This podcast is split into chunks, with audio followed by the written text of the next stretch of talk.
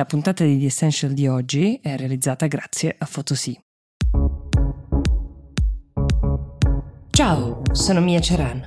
È lunedì 11 settembre 2023 e questo è The Essential, il podcast di Will che ogni giorno racconta per voi l'attualità dall'Italia e dal mondo in 5 minuti.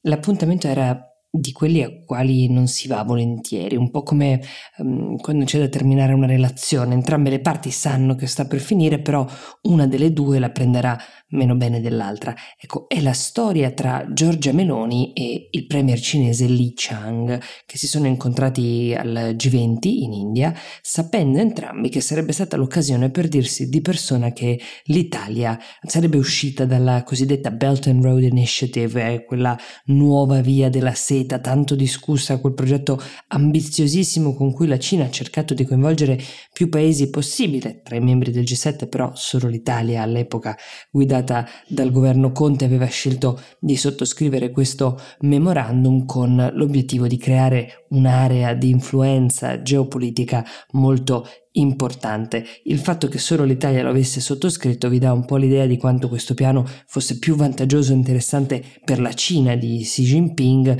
che non per i partner a cui era stato proposto.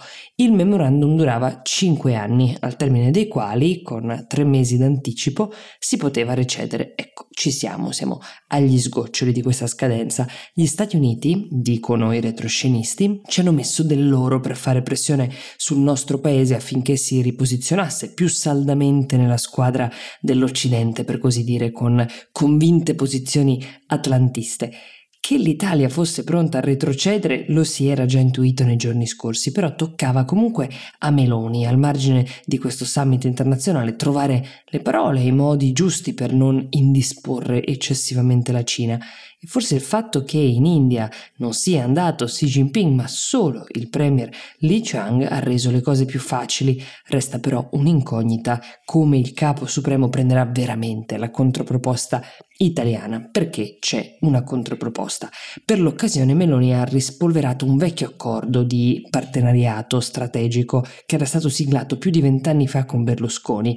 È una rassicurazione sul fatto che l'Italia continuerà a trattare la Cina con un occhio di riguardo negli scambi, questo perché il timore che la Cina possa effettivamente offendersi, diplomaticamente parlando, ed escogitare ritorsioni che danneggino la nostra economia non è interamente peregrino, anche perché, abbandonata la via della seta, l'Italia si è invece subito unita al PGII, che sarebbe Partnership for Global Infrastructure and Investment, che è di fatto un corridoio economico che dall'India passerà dal Medio Oriente per arrivare fino in Occidente e che è a tutti gli effetti un'alternativa alla via della seta cinese.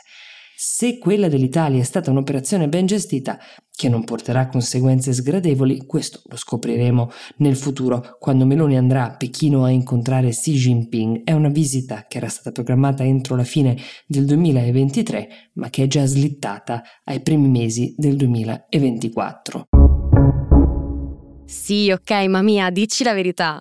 Anche quest'anno ti eri promessa di dispari i bagagli appena rientrata dalle vacanze e invece sei ancora lì a fissare la valigia, con la speranza che prima o poi qualcosa ti riporti indietro. In effetti, c'è un modo in un certo senso per tornare lì, grazie all'app Photosy. Photosy è un servizio facile e veloce che ci permette di stampare i ricordi dell'estate e creare un fotolibro personalizzato, caricando le foto direttamente dallo smartphone. Scarica l'app Photosy e stampa le tue emozioni. Trovi il link in descrizione.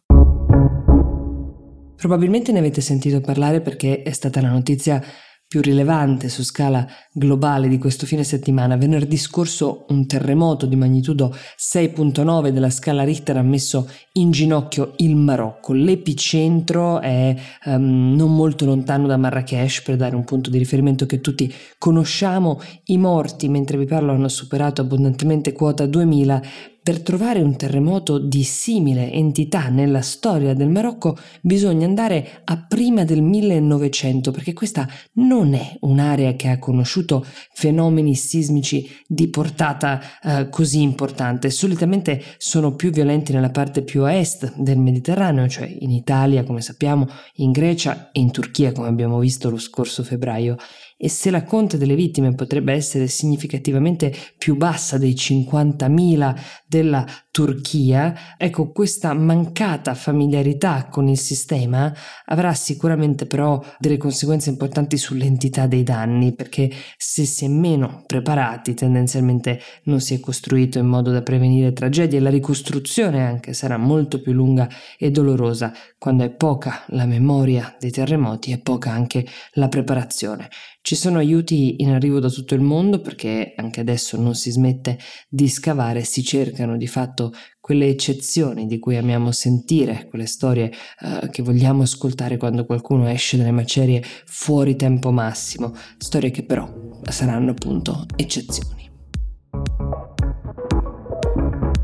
The Essential per oggi si ferma qui, io vi do appuntamento a domani e vi auguro una buona giornata.